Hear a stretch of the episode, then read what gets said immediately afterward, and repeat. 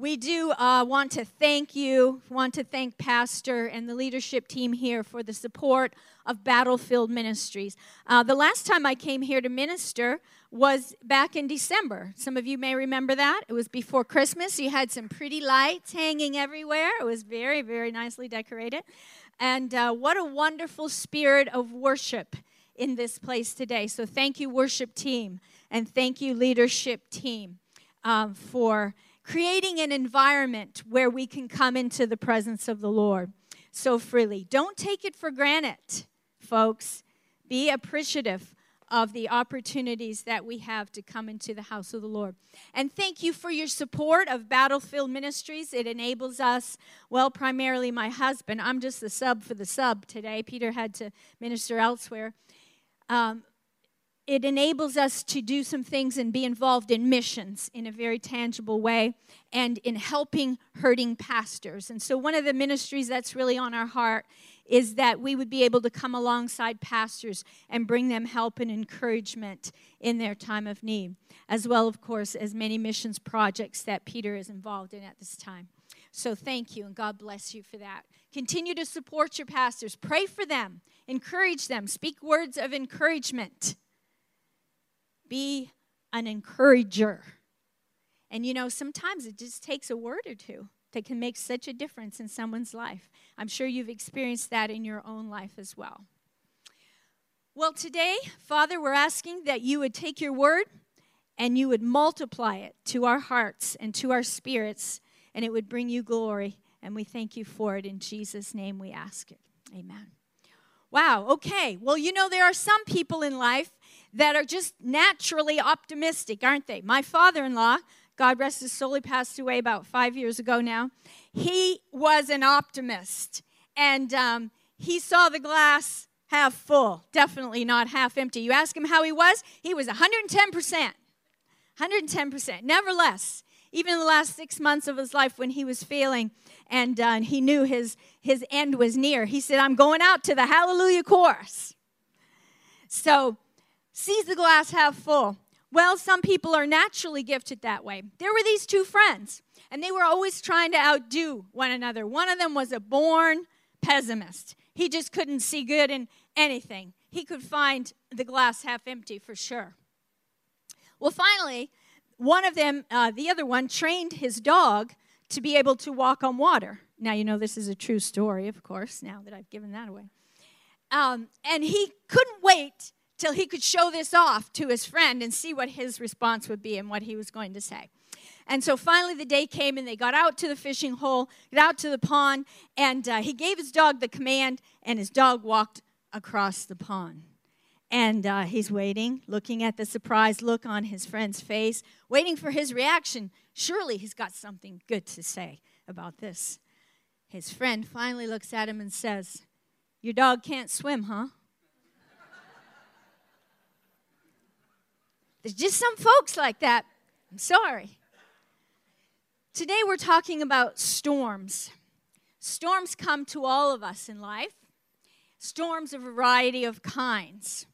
The, one of the first severe storms that I can remember, I was a girl of 15 years of age. I grew up in New Brunswick, Canada, the East Coast, and that's up borders on the state of Maine. And um, when I was 15, we had the end of a hurricane, tail end. They come up and hit the Maritimes sometimes. And um, it was a strong wind that came through. And one of my older brothers had fixed a, a home, a mobile home on part of the farm property, and his wife and first child were living there at the time. And this storm came through and it dislodged the home, and they got out safely. And then a little bit later, it brought it up and collapsed it. And uh, I'll never forget that day for that reason, of course, but also for the fact that it was the only day in going to school on the school bus every day for 12 years that the bus ever brought us all the way into where my home was because we lived on a farm and we had to walk out the road and then up the hill to catch the school bus. But that day it brought us in for our safety. Interesting storm. Another storm that I'll always remember was we were pastoring in Central Florida, Florida's first Assembly of God, literally the first Assembly of God in Florida. And Hurricane Charley came to visit on August 13th. It was Friday the 13th, 2004. we had friends, uh, pastor friends, who come from the Tampa area into where we lived to evacuate, as that area was, you know, being called in danger of being hit by the storm. Charley moved quickly. He wasn't very big, but he came fast. And uh, shortly after our friends got uh, over to our home and got settled in. They brought their two children and their great aunt, and she was under the stairwell with a candle in her hand, and um, I can remember that. The weather report changed, and we became in the direct line of Hurricane Charley. So they had evacuated to the direct line. And their young son, John Mark, he high fives his dad and he says, Way to go, dad! because he wanted to be in a hurricane. He didn't want to evacuate. he wanted to see what that was like. Well, he got to find out that day what that was like. Well, it wasn't a great day for us because our home was okay, but our church, which had just been newly renovated, was basically destroyed because once the roof is off and no one can get up there to do anything, because when a hurricane comes through like that, you can't even drive up the street for a while. The electric lines are down in it, power lines and trees are all over the roads. People are off roading with certain vehicles to try to get around to check on loved ones. No street lights, no gasoline at the gas stations. So you get some generators and you drive out of town every day and fill up some gas jugs once you can get back on the roads to try to keep things going. But storms of all kinds come to us. Don't be surprised when storms happen, they're part of life. You're going to be really devastated if you expect that because we're serving God, there will never be a storm in your life. That's not the case. So I want to look today at a scripture from Acts 27, looking at a storm when Paul sails from Rome, for Rome, and uh, something that happened there, and then we'll take some lessons from that. Acts 27, starting at verse 13. When a gentle south wind began to blow, they saw their opportunity, so they weighed anchor and sailed along to the shore of Crete. Before long, a wind of hurricane force called the nor'easter swept down from the island. The ship was caught by the storm and could not head into the wind, so we gave way to it and were driven along. Say, driven along. As we passed to the lee of a small island called Cauda, we were hardly able to make the lifeboat secure. So the men hoisted it aboard. Then they passed ropes under the ship itself to hold it together. Because they were afraid they would run aground on the sandbars of Syrtis, they lowered the sea anchor and let the ship be driven along. Say, driven along. We took such a violent battering from the storm that the next day they began to throw the cargo overboard. Not a good situation, is it, folks? On the third day, they threw the ship's tackle overboard with their own hands. A worse situation.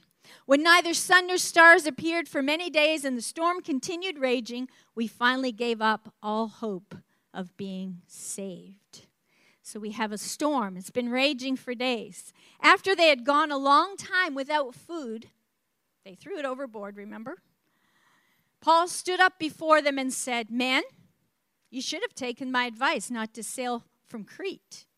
What do you think, maybe? Huh? then you would have spared yourselves this damage and loss. But now, say, but now. I urge you to keep up your courage because not one of you will be lost, only the ship will be destroyed. Last night, an angel of the God to whom I belong and whom I serve stood by me and said, Do not be afraid, Paul. You must stand trial before Caesar, and God has graciously given you the lives of all who sail with you. So keep up your courage, men, for I have faith in God that it will happen just as he told me. Nevertheless, we must run aground on some island. Amen. Well, God bless his word today. There's a few lessons we want to learn from a storm today. In a storm, it's very important, it's imperative that we steer by the Spirit of God and by His Word and what He's spoken to us, and not by our senses or our emotions. You know, we live in a society that's ever increasing. Uh, that we live by our senses and what feels good to me. If that doesn't feel good to me, then I don't do it. If it feels good, do it. When we ignore God's warnings, as happened in this story, we will always suffer loss. Some people say, well, is the Word of God relevant? Come on, this is 2021. If you want to know what God thinks of sin, look to the cross. It put his only son there. And he hasn't changed his mind about it because you see, God understands that sin will only hurt us, it will only cause us to suffer loss. Sin is simply disobedience to God, any kind of disobedience to God. God's limits are always loving and logical. I don't know, somebody needs to hear this. God's limits are always loving and logical, just like a parent to a small child. If you see a two year old coming along, they're pulling down on the, the cord of an iron. Do we iron anymore? Does anybody even know what an iron is? Do we iron? Okay, good, good, good. Okay, illustration will work then. What are you going to do? You're going to run quickly and you're going to grab that iron away or you're going to remove the child from the danger. You don't want that child pulling a, an, you know, having an iron scar on his face. Why? Why would you do that? Why, why, if it feels good to the child, why wouldn't you just let it pull the iron down on his face? You see, that's what we do to God. We say, God, but it feels good to me, and we're pulling irons down on our face. Or running into traffic. And God is saying, hold it, stop, stop. Because my limits are loving and logical. They make sense, and they're because I love you so much. The same way a, a good parent or a good sibling or a good human would want to help a child from pulling an iron down on his face. God's warnings will always uh, be helpful to us if they're heeded. So in this scripture, we see that they were being, the ship was being driven along. And sometimes we allow ourselves to be driven along by our emotions. And I think uh, the older I get, the more I see this, see this is how we live in society. Everything is just out there on Facebook, the way everybody feels about everything. You can hold it in. You don't have to say every thought that enters your mind. And you certainly don't have to put it on a public forum. Many of us are driven along by worry, fear, rejection, anxiety, playing out scenarios, driven along by spirit of fear. The Bible says the enemy is like a roaring lion, seeking whom he can devour. Has anyone ever been hurt by the roar of a lion? We can't be, the lion's roar doesn't hurt us. You see, the enemy is likened to, I like to use this illustration. When you go to the zoo and you see a lion, he's behind a cage, there's bars between you. You dare to get close to that lion. If you were out in the jungle, you probably wouldn't get quite as close if you were smart. Why?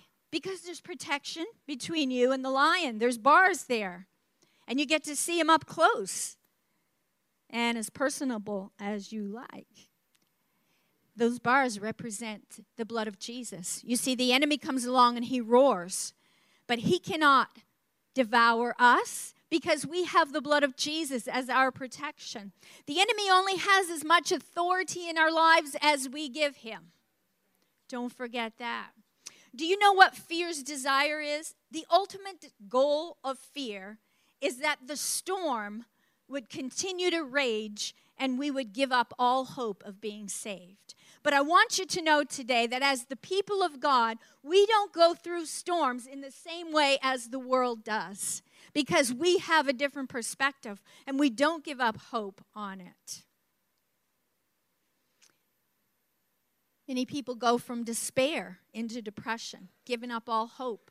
Depression is a sense of hopelessness and helplessness. It may feel like uh, things are never going to be any different than they are right now. If this is all there is, wow, I don't know that I can go on. Lost hope. The Bible talks a lot about hope. Hope is a very important element to us as humans.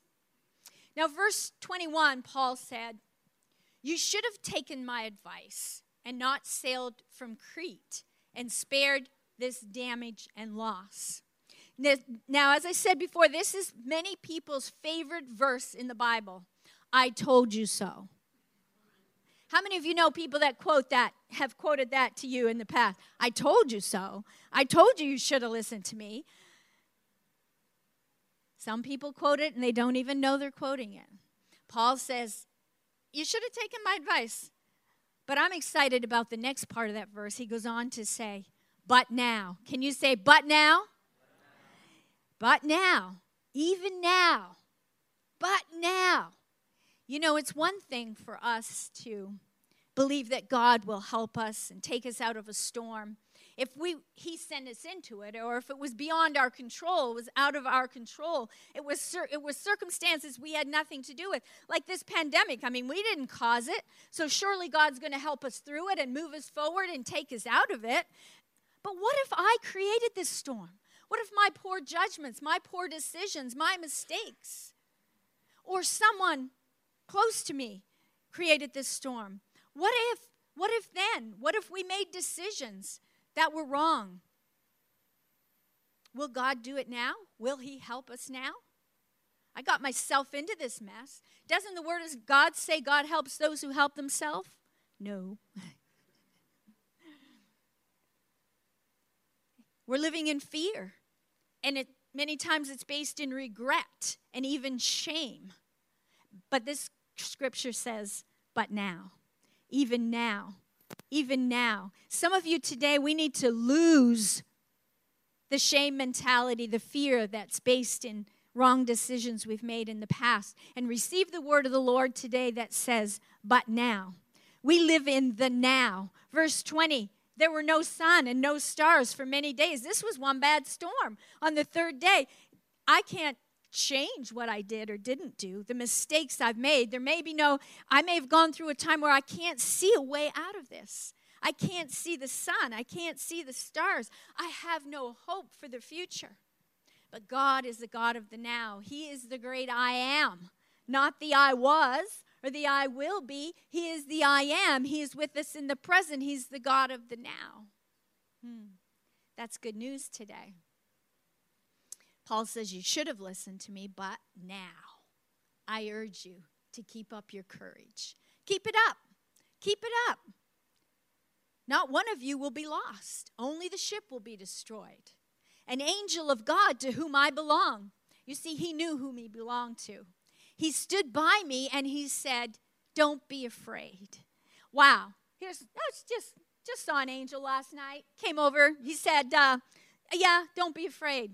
He's like, the ship's going down, but not one of the crew will be lost. So tell him, oh, okay, cool. You know, this is the, Paul, the Apostle Paul who was knocked off a horse, remember, by a bright light? He changed his name from Saul to Paul. So I guess he's getting used to this by now. Courage. He says, tell them to keep up their courage. Keep up your courage. Keep up your courage. What is courage? It's the ability to do something that frightens me. the ability to do something that frightens me. Anybody ever been there? You had to take courage and stand up and do that thing that frightened you. Joyce Meyer says, "Do it afraid." Just go ahead, do it afraid. God is calling some of you to receive the word of the Lord today. The word pastor brought and when you receive that word, you're going to need courage to take steps of obedience to follow whatever God is speaking to you to do, whatever that new thing you're perceiving is. I, I hope it doesn't mean more people will be leaving your church, Pastor, but you never know. It could. It could. And you will rejoice with them, I'm sure, as you have now. Courage is strength in the face of pain or grief. Courage is not always a roar a loud sermon or a bold prayer. Sometimes it's the quiet voice at the end of the day that says, I'll keep going tomorrow. That's keeping up our courage. Uh, several years back, when we moved here to this part of the country, um, we had previously we, to that we'd been pastoring in the state of Indiana, and when we moved here, I was asking the Lord for a job in line with my giftings. And when you're trained in ministry and you're not pastoring a church, there's not a whole lot of other things out there. You know what I'm saying? Substitute teacher, I've been the sub. I've done that variety of places and situations. Did that for the first year after we came here. I worked at a resort at Raystown Lake because we lived down in Martinsburg uh, one summer. That was a trip. Yeah, never did anything like that before. It was interesting. And then that came to an end in the fall and I went back to subbing for just a few weeks, and I was offered the position to be a hospice chaplain. I was like, well, okay, Lord, that's ministry. but a hospice chaplain? I could maybe be a chaplain to somebody else. And the Lord just continued to work on my heart and speak to me do it afraid. So keep up your courage, do it afraid. So for several years now, I've been working as a hospice chaplain, and sometimes I can't even believe those words are coming out of my mouth.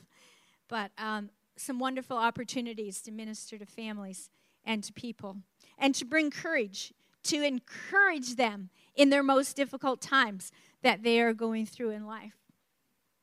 Angel, an angel of the Lord came.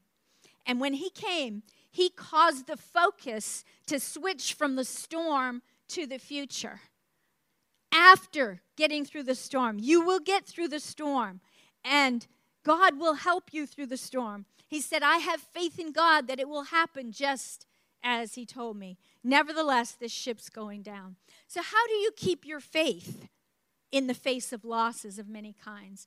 And there's many there are many kinds of losses and grief and reasons to grieve today not just related to the loss of a loved one or the passing of a loved one or a friend but we have grief, reasons to grieve over many kinds of losses. Losing our friends because we move away or they move away can be a difficult time. It can be a season of loss. People lose jobs, you know, throughout this last year, throughout this pandemic. Um, our son-in-law lost his job right as shortly after the pandemic started, and he and our daughter had just moved to that community, a big move, to work there. He was there less than a year, and because of the uh, situation, lost his job. And so they've struggled there in a place, in that place for the last year for a number of reasons. Our, they have our youngest daughter, our youngest granddaughter, rather, belongs to them. And um, she just turned three, for which we're all grateful because that means the terrible twos are over, hopefully. Because for a while there, I wasn't sure if she was going to make it to three because it was, you know, it was pretty bad. It was getting, it was getting that bad. And um, she's becoming much, much sweeter, a sweeter child to have around. And recently, she received a box of, a box of um, dresses from my other daughter, her aunt, because she has two older girls beautiful dresses like that had, you know, been worn for wedding or a variety of things. And so she's just three. So she's opening these, this box and she's every dress she takes out, she says, Oh my gosh, I'm a princess. And my daughter says, she takes the next one out, says the same thing over and over again. So it was shortly after that, one day my daughter was picking her up from daycare, and she was able to do her own seatbelt now. So my daughter says to her, Good job, honey. Good job, Willa. You're getting your seatbelt. She goes, Mom, could you say good job, princess? All right, thrown in there for three. Got to have a grandchild story, right, once in a while. So, how do we keep up our faith in the face of losses of many kinds and grief. There have been many, many people that have gone through grief during this pan- time of pandemic and are grieving for a variety of reasons. We need to separate our courage from our conditions. We need to separate our courage from our conditions. My conditions, my circumstances may be outside of my control. I don't have control over this pandemic. But my courage is never outside of my control. I have control over my courage or over my faith. And you say, well, you either have faith or you don't. How do you have control over your faith? You do have control over your faith because faith comes by hearing and hearing by the word of God. If you don't have enough faith, then you don't have enough of the word of God. So we need to keep more of the word of God coming into our lives because the, uh, the world saps it and takes it away from us so quickly. We want God to stop the storm many times, and He wants us to focus in the storm. He wants us to fix our focus in the storm. Was Peter more able to walk on water in clear conditions when it wasn't storming? You see, God wants us to fix our focus, whether in a storm or we're out of a storm. Now, fear can, uh, storms can um, cause us to be drawn back to God because they can cause us to cry out to God. You know, sometimes we come to God with a man mamby Pamby prayer, now I lay me down to sleep kind of prayer. When you're in the middle of a storm, your knees hit the floor, you slide across, hit the bed. God, where are you? You know, storms can cause us to come to God. Storms not only change the landscape, but they change us. When we go through a storm, we're changed. We're different than we were before. These men that were on that ship, they didn't come out the same. After Paul stands up and says, An angel of God spoke to me, and you know, the ship's going down, but you're all going to be spared. They came out of that differently than they were. Storms change the landscape as well.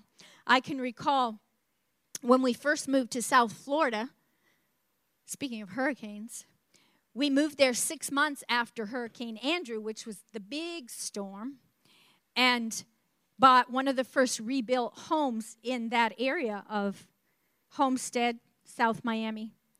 And um, people would comment for years after that. Talk, it was before Andrew, after Andrew. That had changed them. That had changed their perspective. Life before and life after. And it changed the landscape literally. When a hurricane came through and all the trees were down, the street signs were down, and they couldn't, and certain homes were down, it, the landscape looked differently. They were like, We're lost. We don't even know how to get across from here to here because the landscape looks so much different than it had before. Storms change us, they change our perspective. You go through a storm of, with your health, and you come out different on the other side. You go through a storm of losing a loved one, and you come out different. You're different after that. In a storm, we have to fix our thoughts and we have to have a plan to deal with those negative thoughts and emotions, that fear, that, that anxiety, that the enemy would want us, want to take control of us and, and cause us to be ruined through. You know, people will respond in you've heard it said before in different ways when they go through a storm. And two people can go through the same situation. One can become bitter and turn away from God. Another can become bitter, better and stronger and closer to God. It all depends on where we fix our focus. We fix our focus and we take thought every cap we take captive every thought rather into obedience of Christ. Second Corinthians 10 and 5 says that we demolish strongholds and every pretension that sets itself up against the knowledge of God. And in order to do that, we have to have some knowledge of God. That's why it's important to be in the Word and to be in Bible study. And we take captive every thought to the obedience of Christ. In a storm, you have to have an anchor, and that anchor is the Word of God. The enemy is a liar. He's the father of lies, and he will be exposed by truth. You can expose his lies in your life by speaking the truth. Jesus said, I am truth. And of course, we need his presence with us. There's storms of many kinds personal storms, family storms, churches go through storms. Could camp there a while and tell you some stories, but you know, we don't have six weeks. Communities go through storms. When a tornado hits, it's a community event. There are national storms, nations go through storms. And of course, we've experienced a global storm, which apparently hadn't really happened to that extent in the last hundred years. Hmm. Storms of many kinds no matter what the storm is or at what level it is, We may grieve over the losses of it, the ship's going down. But we will keep up our courage and our faith. And we will do that by being students of the Word of God. I want to remind you today that America is in a storm. There's an illustration used of um, if you put a frog into a boiling pot of water, it will jump right back out. But if you put a frog into a pot and you turn the water up slowly, it will stay in there and die.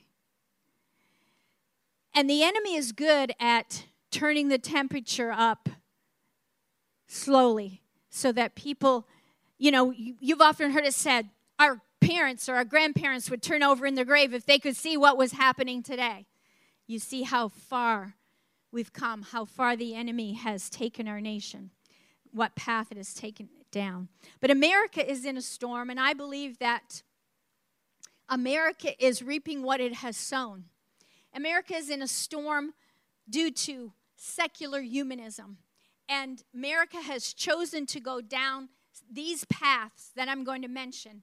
And these things are determining our future.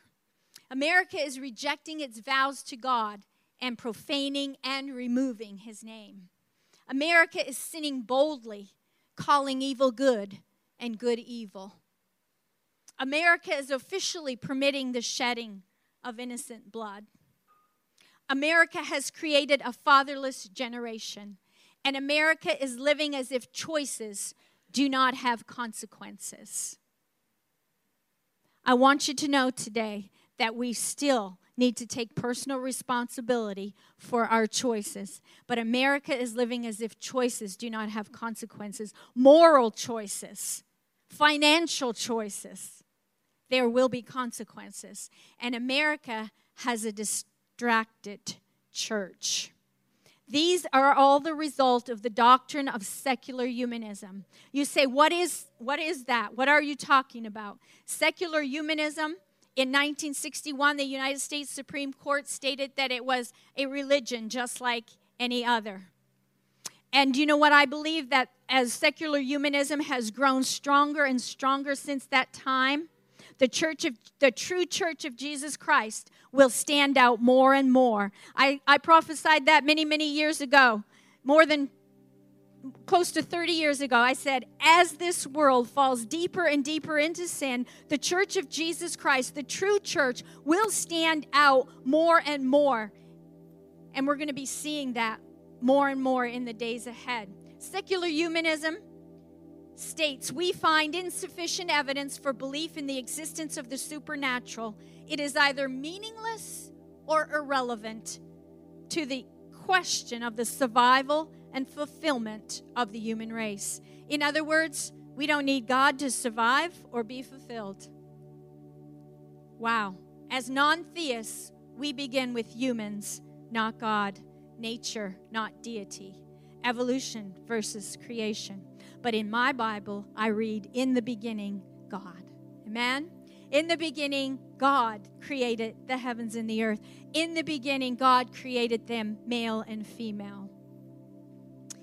So today, we take stock and we look around us and we see that this doctrine has permeated every area of our lives. That's why it's so important that we teach our children. That's why it's so important that we guard what enters their ear gates and their eye gates through the internet. And, and now we have so many more avenues where we need to be cautious and careful of what's entering into our own minds.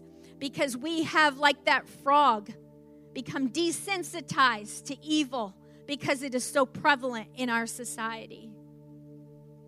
We have a generation of youth that combined with no moral absolutes and the catchword tolerance is the last step in the downward spiral in our society. Have you ever wondered what the enemy's going to come up with next? What next evil thing could come forth in our society? And then it comes, and you go, wow, there's more. He won't stop. He doesn't stop. It will continue the evil will continue. No moral absolutes means everyone is his own boss, everyone can live as he pleases. You see, I believe with all my heart that evolution was no small lie. It was when the carpet was torn out from under Christianity. Because if there's no God to be accountable to, then what does it matter how we live? If I have no God to stand before one day, what does it matter how we live? Where do we draw the line on which commandments that we still keep and we don't? How do we even know how to teach our young people? We live we have a confused generation. If I go into Walmart and abort my baby, I'm up for murder, but if I go over here and have it taken out legally, that's okay. How does this make sense? What are the righteous to do? What are the righteous to do? The Bible has an answer for us, it has a solution. Because this nation that we're living in is not a surprise to God. The situation that we find ourselves in has not caught God, God off guard. It's crept up on us. And yes, we are grieving. It's grievous. It's grievous. Sometimes my heart aches and I hurt for the way our nation is and for God and his reputation.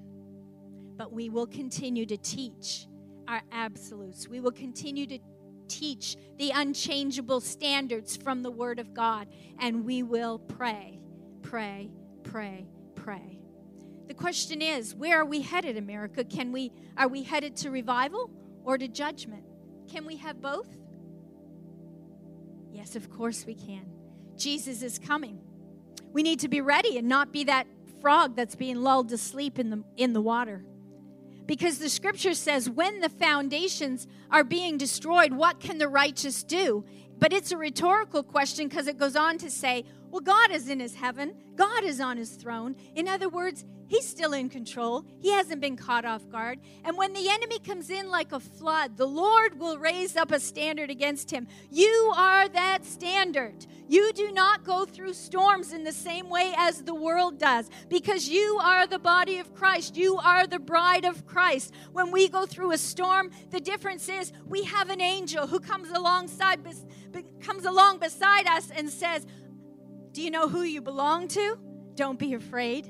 I'm with you. The ship may be going down. There may be some losses here, but you won't be lost. Not one of you will be lost. Everyone will be spared. You see, we have this supernatural God who's about to come on the scene in America in supernatural ways. Revival or judgment, it may be both. It may be going on at the same time. I don't know. But God knows how. God has a way. I love the scripture in Psalm 119 that says, It's time for you to act, O Lord, for they have made void thy law. And as I see more and more laws being made void and changing, and evil being made to look good, and good being made to look evil, I say, It's time for you to act, O Lord, for they have made void thy law. God, rend the heavens and come down. Do something, Lord. Show us your mighty power. Oh my. And the Lord says, Don't be afraid in this storm that America's in and the storm that we're facing ahead. This moral storm, maybe even a financial storm, because choices do have consequences. He says, But I have raised you up for this very purpose, that I might show you my power and that my name might be proclaimed in all the earth. So let's stand up like a sore, let's stick out like a sore thumb. Let the true church of Jesus Christ ride out the storms and go through the storms with supernatural manifestations on our behalf because we don't do it the same way the world does. Isaiah 46, I say, My purpose will stand, and I will do all that I please. I summon a man, a woman, a boy, a girl, a young person to fulfill my purpose. Many are the plans in a man's heart, but it is the Lord's purpose that prevails. Now it is God who has made us for this very purpose and has given us the Spirit as a deposit guaranteeing what is to come. Wow. The Holy Spirit in us is the deposit guaranteeing what is to come. Do you have the Holy Spirit living in you today? Come on, you have the Holy Spirit? Some of you are old enough to remember layaway. We would put things on layaway, right?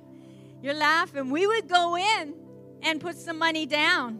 Now that was mine. That was the deposit guaranteeing I was coming back to get it. Holy Spirit in you is the deposit, the scripture says, guaranteeing what is to come. When Jesus comes again, he's coming for those who have Holy Spirit in them. That's the deposit, guaranteeing what is to come. Jeremiah 50 20, you are my war club, my weapon for battle, Battlefield Ministries, verse, with you I shatter nations, with you I destroy kingdoms. My husband did tell you why we chose Battlefield Ministries for a name for our ministry, right? We wanted it to reflect our marriage. It's battlefield. It's a battlefield, brother, not a recreation room. It's a fight and not a game. Run if you want to, run if you will, but I came here to stay. We were married 40 years this year, and someone asked us, How did you do it? How do you stay married for 40 years? We just said, We're both too stubborn to leave. It's a battlefield. You are my war club, my weapon for battle. With you I shatter nations, with you I destroy kingdoms. And Psalm 138 8, the Lord will fulfill his purpose for me. Let's say that together. The Lord will fulfill his purpose for me. Once again, the Lord will fulfill his purpose for me. Amen. Let's stand up together this morning. If you're going through a personal storm of any kind, a storm at work, a storm in your family, any kind of storm situation, that you need some encouragement today, you need some prayer today, we would be happy to stand with you and encourage you today on an individual level. But as the corporate body of Christ today, we want to pray for the Church of Jesus Christ in America, and we want to pray for America today because we're going to uh, continue to go through this storm, and the Church of Jesus Christ is going to see the manifestations, the supernatural manifestations of the Holy Spirit as we do. Heavenly Father, I thank you for the body of Christ. I thank you for your bride. We're not perfect, we're not without spot or wrinkle, as the old hymn says. But you love us dearly and I pray today that as this worship has risen to you in this place, that it would be sweet to your ears, that you would be honored and lifted up and glorified. When the world around us is defaming and removing your name, we exalt your name in this place today. We lift up your name. We say, Be glorified, be magnified. And Lord, today as we go through storms in our lives, I pray that we will go through them being not being just driven along by our emotions, but we will say, but now, even now, I know God can come in the midst of this situation, in this storm. He will send an angel if need be. He will send angelic manifestations. He will send protection. He will send direction and He will send provision. Provision. Provision. Even in famine, your people, Lord, will have enough. Someone here today needs provision. I release provision in the name of Jesus. Whether that's through a job or just not making ends meet, I release provision over your people today supernatural provision be released this week, I pray. Speak faith, whoever you are, speak faith over your situation, even right now. Speak it out. Let your ears hear what your mouth is saying. There's a, there's a supernatural force that's released when we speak the word of God. Even not just reading it, but speaking it aloud, declaring it. If you have a, a storm going on in your life or you're praying for someone, Speak it out loud. Declare the word of God I shout. Sometimes when I get praying, I think the neighbors who live a little ways away are going to hear me. I'm like, enough. This is enough. We call forth the promises of God and we speak the word of God over the situations in the name of Jesus. You became born again by believing in your heart and speaking with your mouth, confessing your faith. There's a powerful force. There's a combination, heart and mouth combination. So speak the word of God. You will find it will make a difference in your life when you begin to declare it out loud. I'm sorry, somebody just needs to hear that today. Post it. Take the Word of God, what the Word of God has to say about your problem, because it has a solution to every problem. Take it, write it out, post it, put it on your mirror, put it on your fridge, put it in your car, wherever you're going, and speak it over and over until you see the manifestation come forth. And it will come forth. So I pray for provision today over your people, over the body. We receive it by faith as we receive everything from you, Lord, by faith. Without faith, it's impossible to please God. If you don't have enough, go to the Word because faith comes by hearing and hearing by the Word.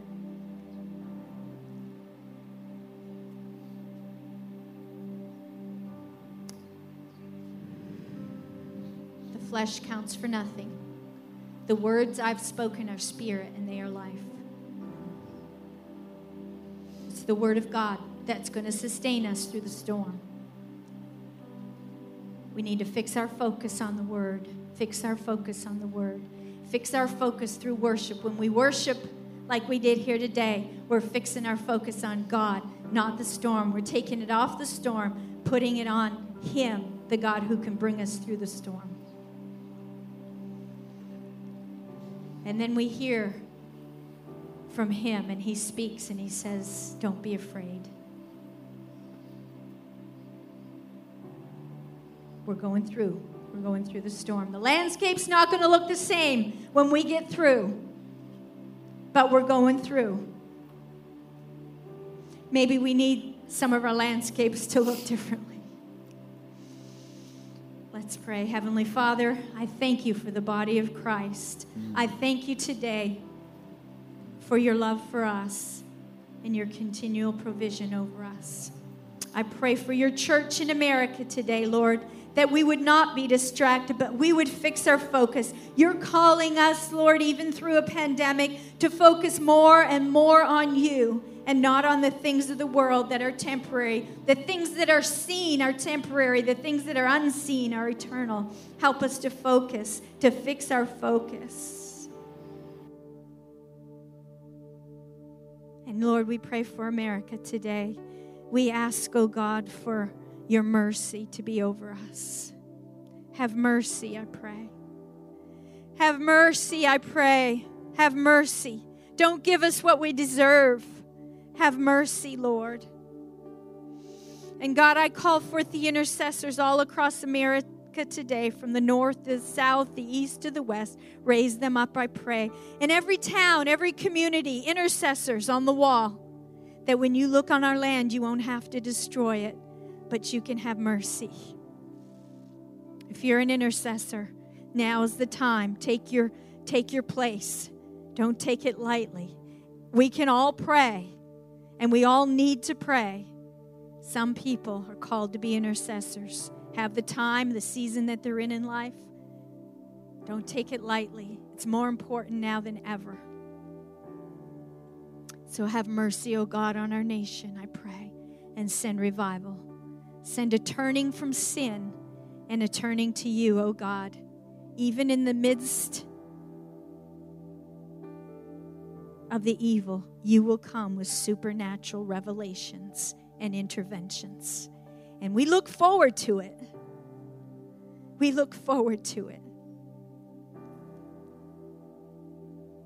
Because it's time for you to act, for they have made void thy law. Touch your church and bless America, we pray. In the mighty name of Jesus.